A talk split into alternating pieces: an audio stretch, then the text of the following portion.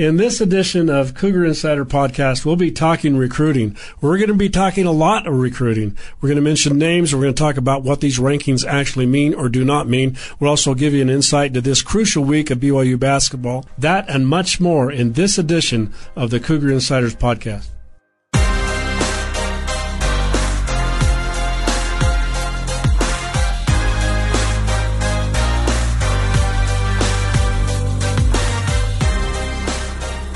Welcome to the Cougar Insider Podcast. I'm Dick Harmon, columnist for the Deseret News, along with beat writers Jeff Call and Brandon Gurney. We're coming to you from Thanksgiving Point, and we're talking BYU sports. And before we get started here, we want to have a moment of silence, maybe two moments of silence, for uh, Brandon Gurney's beard, which is dead. It's gone. It's been scraped off. Ready? Let's give him a moment of silence. What happened, Brandon? They note to self: never shave your beard off during winter.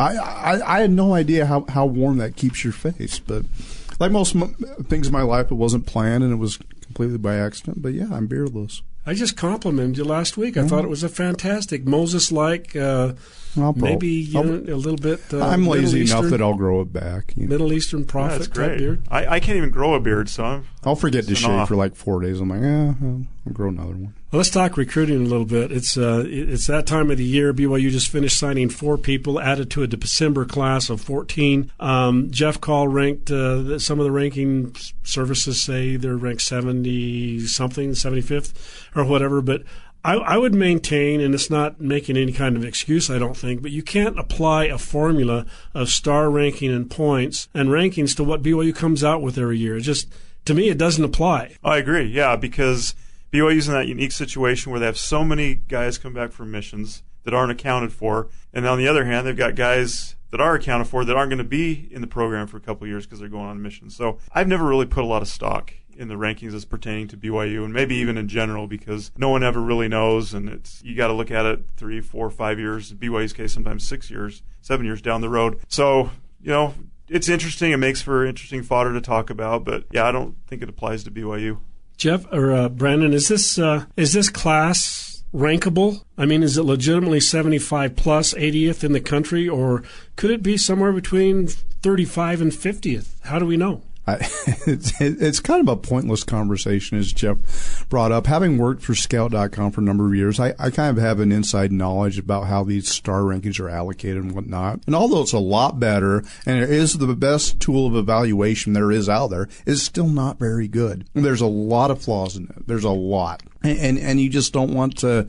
Just, just, I, I, mean, fans love it because fans love the fantasy. They, they they love the rankings and all that, and pinpointing these guys and thinking about what they're going to be and what. And I totally get that. It, it's fun stuff. It's fun. It's fun to see ranking and kind of in the off season and all that. But I, I mean, time is borne out. It's not very applicable to to what generally pans out at BYU. I mean, how many four and five star prospects have we seen that just don't do anything? I mean, you have your Jason Munns, your Ross Apo. I I, I mean, the post poster boy for it is Jake Heaps. Um, so, so I think fans are kind of jaded. Uh, the people with the rankings, and they probably should be because uh, it's it's telling to some degree, but but uh, there's so much to play out. It's just you don't want to hang your hat on on on a recruiting ranking. In addition to the December uh, signees, which included uh, a four-star quarterback, if we're going to use star ratings, in uh, Conover, mm-hmm. um, probably the the most successful high school quarterback in the history of Arizona football, and there's been some very good ones. Of course, he's going on a mission; he won't be back. But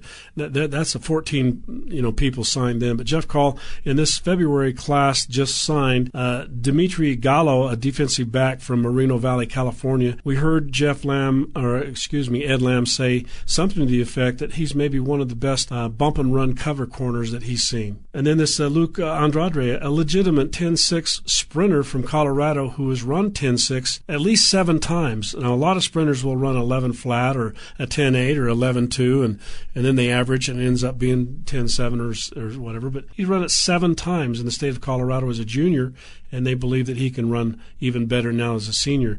And then you have this Javel Brown, kind of a surprise athlete from San Diego, can play running back, receiver, and then Cade Albright, who probably is probably uh, the best player in this class because he was very close to taking a trip to Utah, recruited hard by him and other schools. But Jeff, let's get your comment on those four, and then and then you, Brandon. Well, yeah, I think the guy that stands out, like you said, is Cade Albright. I think he's uh, kind of fits into what Kalani Sitake and Ilaisa Tuiaki want to do on that D line. Get a guy that's physical and athletic get pressure on the quarterback. These other three guys, I mean, you got to look at them and say maybe these are diamonds in the rough, guys that you know they scoured. Uh, we we've talked about before about how many running backs BYU's offered um, during this recruiting cycle, and without much success at all. And these guys are athletes. Uh, like you said, they're speedy. Uh, we'll see if they pan out, see if they can be contributors down the road. What do you think, Brandon? I'll tell you, Javell Brown has a real opportunity to play running back. I, I, I mean, they say he's an athlete and all that. I, I'm not buying that for a second. I think he's playing running back for sure. And, and, and if I'm him, that's why I'm coming to BYU because there's a real opening there for immediate playing time. And, and I think it's really interesting that there's continuing to, to recruit defensive backs. I, I've covered this program for a long time, not, not nearly as long as you did, but um, I've never seen the depth as good as it is right now. At Two or three deep, legitimately yeah. guys that can come in and make a difference. And they're still bringing in guys. Dimitri Gallo, uh, uh, Eric Ellison, um, junior college guys that you, you bring in to contribute immediately. I, I like that. They're not resting on their laurels and they're still trying to upgrade that position. Another thing uh, we, we need to talk about is uh, this preferred walk on program. They're bringing in in greater numbers than I can remember for a long, long time. It's part of a strategy. Uh, they, they, they, they feel like they can bring these guys in, they can challenge for positions, uh, and then they can recruit out of that pool and give scholarships to those guys if they earn it. A prime example is uh, Dax Milne last year, a receiver from uh, Bingham, Bingham High School, who came in and contributed contributed, but he was not on scholarship. And then uh, El Bakri on the defensive line, he ended up being a starter right off the bat and had a pretty decent year.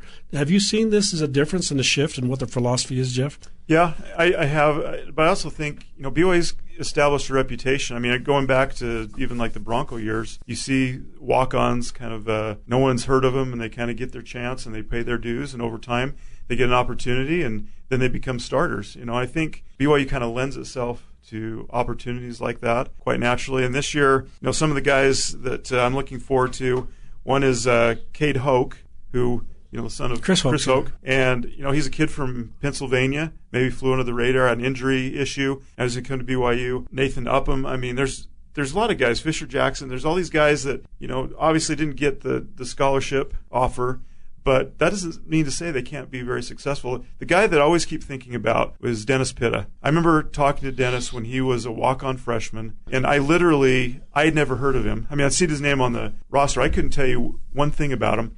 And uh, I think in that 2004 season, Gary Crowton threw him in there. Uh, I think he blocked a punt, caught a touchdown pass at the end of the game against Air Force. It's like, wow, who is this guy? And he was skinny, you know, and I talked to him, and he's kind of told me a story and how he's a he was a very good wide receiver in Southern California, but didn't get a lot of attention. Well, he goes on a mission, comes back, all of a sudden he looks like a tight end. He's filled out, and then we all know what happened with Dennis Pitta from there. So that's an example of what can happen with guys like that, that uh, maybe get that opportunity as a walk on and they have that fire and that drive. I mean, Braden El is one of those guys I talked to numerous times last couple years, and, and, he was a guy that was just hungry, fired up every day because he wasn't on scholarship. It, it motivated him, and he worked hard and then he ended up earning a scholarship and did a lot of great things. So BYU in this new paradigm, I guess, of where they are right now, they need to find guys like that and hope that they can develop and, and pan out. I remember a player named Chad Lewis. I, yeah, I handed out a helmet example. to him for the Orem JCs when he was, a, I think, a seventh or eighth grader. I was handing out equipment to him and his brother. And there's Chad, this kind of a redheaded kid with glasses that came and got his stuff. He must have been 14 or 15, but the kid played at Orem High School, went to, on a mission to China, came back, and I remember the year uh, that he came back, and uh, talking to Norm Chow, and he said, uh, "You know, watch watch this Chad Lewis kid." And I, I said, uh, "Yeah, I remember him." He says, "Well, now he's six foot six, and he can really jump, and he's going to walk on here as a tight end. He ends up being an All Pro in the NFL." So I think that's kind of what they're counting on. But Brandon Gurney, these guys that are preferred walk-ons do not show up on any list that we have for a recruiting signing day. They're not there. They can't talk about them. People have tried to have them you know, talk on the record about it, and the coaches won't talk about them. But we will get a chance to see some of these guys coming off their missions now, and some that are here and have signed with them. And you got to you got to credit them. Some of these guys are pretty good. Yeah, um, a, a, lot of the guys. Chaz Ayu the one that jumps out at you just because he was able to contribute, and I believe he's a mid-year enrollee. That that, that would be one of the guys. Uh, guy I really like is Tyler Batty from Payson, Utah. But but when you talk about the walk-ons, I really like Nathan Upham, who you mentioned from Sky Ridge, and Mason Wake from Lone Peak. I think could be another potential uh, really good get. I I think it's extraordinary how much we're talking about preferred walk-ons. I can never remember a year where, where it was even a thought uh, about a preferred walk-on. I mean, you have Braden Whistler going on a on a TV station making his announcement as a preferred walk-on. It's crazy. It, it's extraordinary, and uh, and I think a lot of that is due to the two signing periods where most of the guys are we're finding signing in December. So what what do you cover? I preferred walk-ons. Yep. I mean, you celebrate and all that, and, and good for these kids. I mean, they get a little notoriety. I, I do think that the recruiting attention has become obnoxious with the Twitter and all that. I mean, Twitter's ruined a lot of things in our society, and I tend to think it's kind of ruined recruiting. Um, they've kind of taking control of it. The athletes themselves have taken. Yeah, yeah, they're not going to wait for some goony reporter to break their right. news. They're going to do it themselves. I, that kind of slapped me in the face about five years ago. It, it's completely changed, but it is what it is. I am blessed to announce that I am going to sign with Pick yeah. your pick your college. Yeah, hashtag, hashtag blessed. Hashtag blessed. yeah. Well, let's shift gears a little bit and talk about basketball. This is a crucial week in the West Coast Conference because BYU's women, men and women's basketball teams are both in second place. Second place is a big deal in this league because if you can re- maintain a first or second place position, you will get a bye all the way to the semifinals in Las Vegas. And BYU right now has what a game, game and a half lead on the other contender, St. Mary's in uh, San Francisco. They're going to to play San Diego. Jeff Call, you'll be down there, but this is a team in San Diego that they're three and four against down there, and I don't know if I'd pick them to go down there and win this game. You know, that's one of the places that BYU struggled struggled uh, with in this time they've been in the West Coast Conference in San Diego, and a lot of it has to do with the style of play.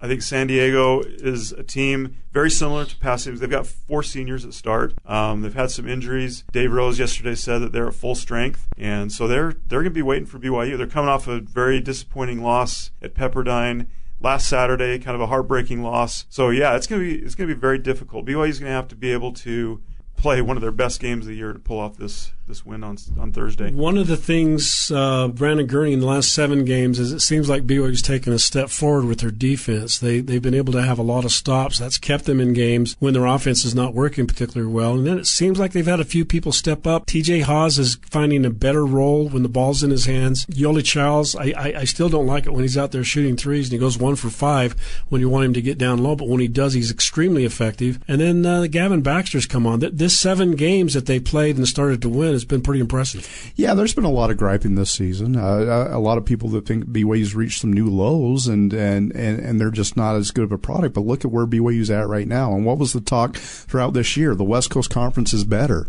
Um, it's more competitive. Well, B- BYU's second place. Um, I think that's extraordinary. I, I, I, think that's a that's a really good mark, and, and you're seeing the impact of Gavin Baxter. Nick Emery seems to be finding his his groove back a bit, and, and you're and you're seeing some progression. I, I mean, I was a little frustrated seeing them struggle like like they did against Pacific because I mean, you see what they did against St. Mary's. You you, you think that it's going to continue, and, and, and, and there's some ups, and but they still won that game by ten by ten points. So I I think it's it's a credit to Dave Rose and, and people are. I, I, mean, people are going to complain for the rest of the year. Why didn't Gavin Baxter play earlier and all that? And Rose has given numerous explanations about that. Forget about it. Just take him for what he is right now and where the team is right now. Um, I, I mean, could you expect BYU to be any better in any better position in the West Coast Conference than second place? No, I, and, and that's where they're at. And Gavin Baxter's playing playing phenomenal. So it's a good product, and we'll see what this team can do. You know, one. Go sorry, ahead, Dick. I was going to say one guy that I think everyone kind of overlooks, who's been kind of a behind the scenes catalyst, or at least not a visible catalyst, really, is uh, McKay Cannon. I oh, mean, yeah.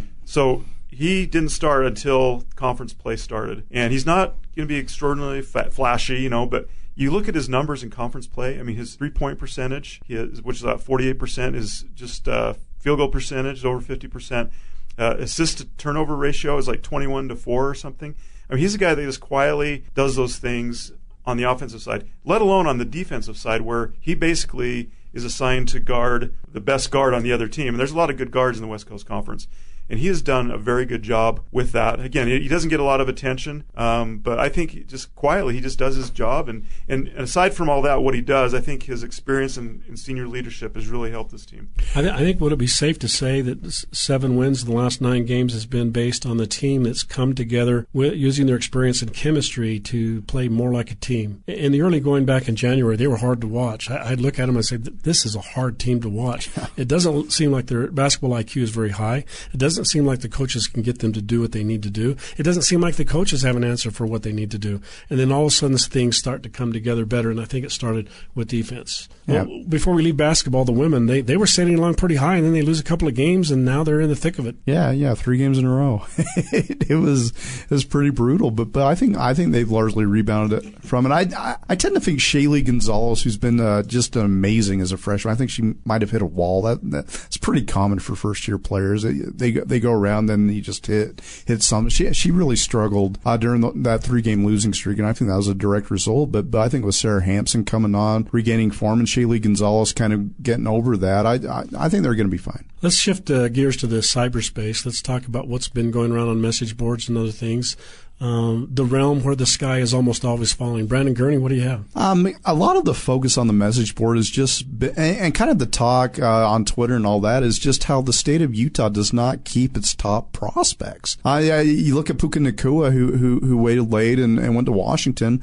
It's a pretty common thing, and and and it's affected BYU and also Utah. Utah's not able to get these guys, and there's been some lists about the top recruit in state they're not staying. They're going to USC. They're going to, to Washington and all that. And, and I think it's kind of a big surprise for Utah. Uh, whereas Utah thought with the Pac-12 affiliation, they could keep a lot of these kids. And we're just talking about the top kid. But, but I think what, what, I mean, each kid's individual and all that, but, but I think just the, the allure of just going somewhere else is a really big thing. When the kid has an opportunity to go elsewhere and try something different, I think that's really appealing. And I think it makes a lot of sense, not just for Utah kids, but, but, but for kids anywhere. Just, just the ability to, to do that. I, I, I think that's kind of the general thing, and I don't think it, should be a worry point at all. I would agree, Jeff Call. I, I think back in the old days, you take a player like uh, Kalani Sitake, even even as late as uh, as Sione Takitaki. He grew up in an environment where his parents wanted him to go to BYU. They insisted that he go to BYU. His mother demanded that he go to BYU.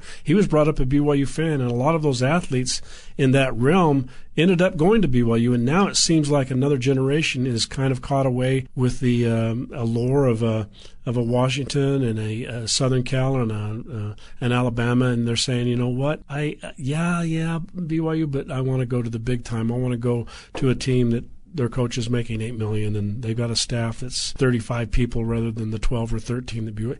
The whole thing has changed to where those things matter a lot to these kids. Yeah, and I think uh, I mean the Nacua family, I think, was kind of that category at one time. I think they were a BYU family, right?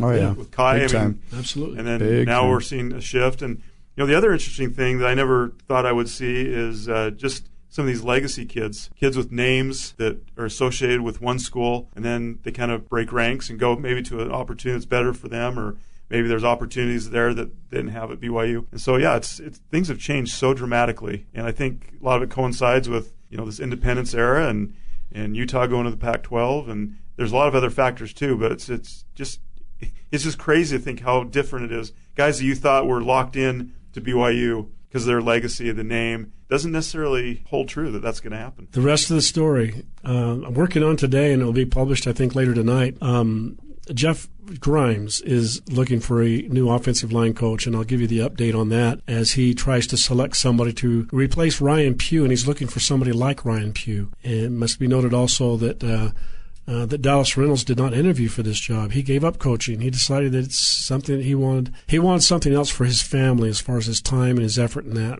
But he was a popular choice by a lot of people, uh, Dallas Reynolds, and so they they will be bringing in an outsider. I would think that he would be from a, G, a group of five or a power five um, situation, and they're gonna they're gonna pay the guy some money to get him here. Uh, that that's my prediction, and uh, you can look for that in the column that I have written to be published in print on Thursday. But just the rest of the story for you, Jeff. Well, this week uh, I think it was on Monday. I was able to talk to uh, Jaren Hall, uh, BYU quarterback. Um, so I went to kind of the BYU baseball media day, and I wasn't expecting to talk to Jaren Hall, but he's made available. And uh, I think people are aware that uh, he's trying to be a dual sport, dual sport athlete and play baseball. And baseball coach Mike Littlewood said uh, that when Jaren Hall showed up in January, he kind of thought, well, you know, he's going to realize pretty quick that he's not, you know, hasn't played baseball in three years. And it's going to take him some time. He's probably going to want to take some time off and focus on football. But to his surprise, Jaren Hall shows up and he's playing at a really high level. In fact, uh, Mike Littlewood said, I mean, he's vying for a starting job. I mean, he's that good. And so, uh, Hall's going to be splitting his time between football and baseball. Obviously, football is the number one priority because he's on football scholarship, but he also loves baseball, and he's going to. I think we're going to see him quite a bit uh, on the on the diamond. And and what's interesting, the other thing that's kind of the, I guess, the X factor in all this with Zach Wilson not uh, throwing in, in spring ball. There's an opportunity for these guys, the backup quarterbacks, to really take a step forward and get a lot of experience.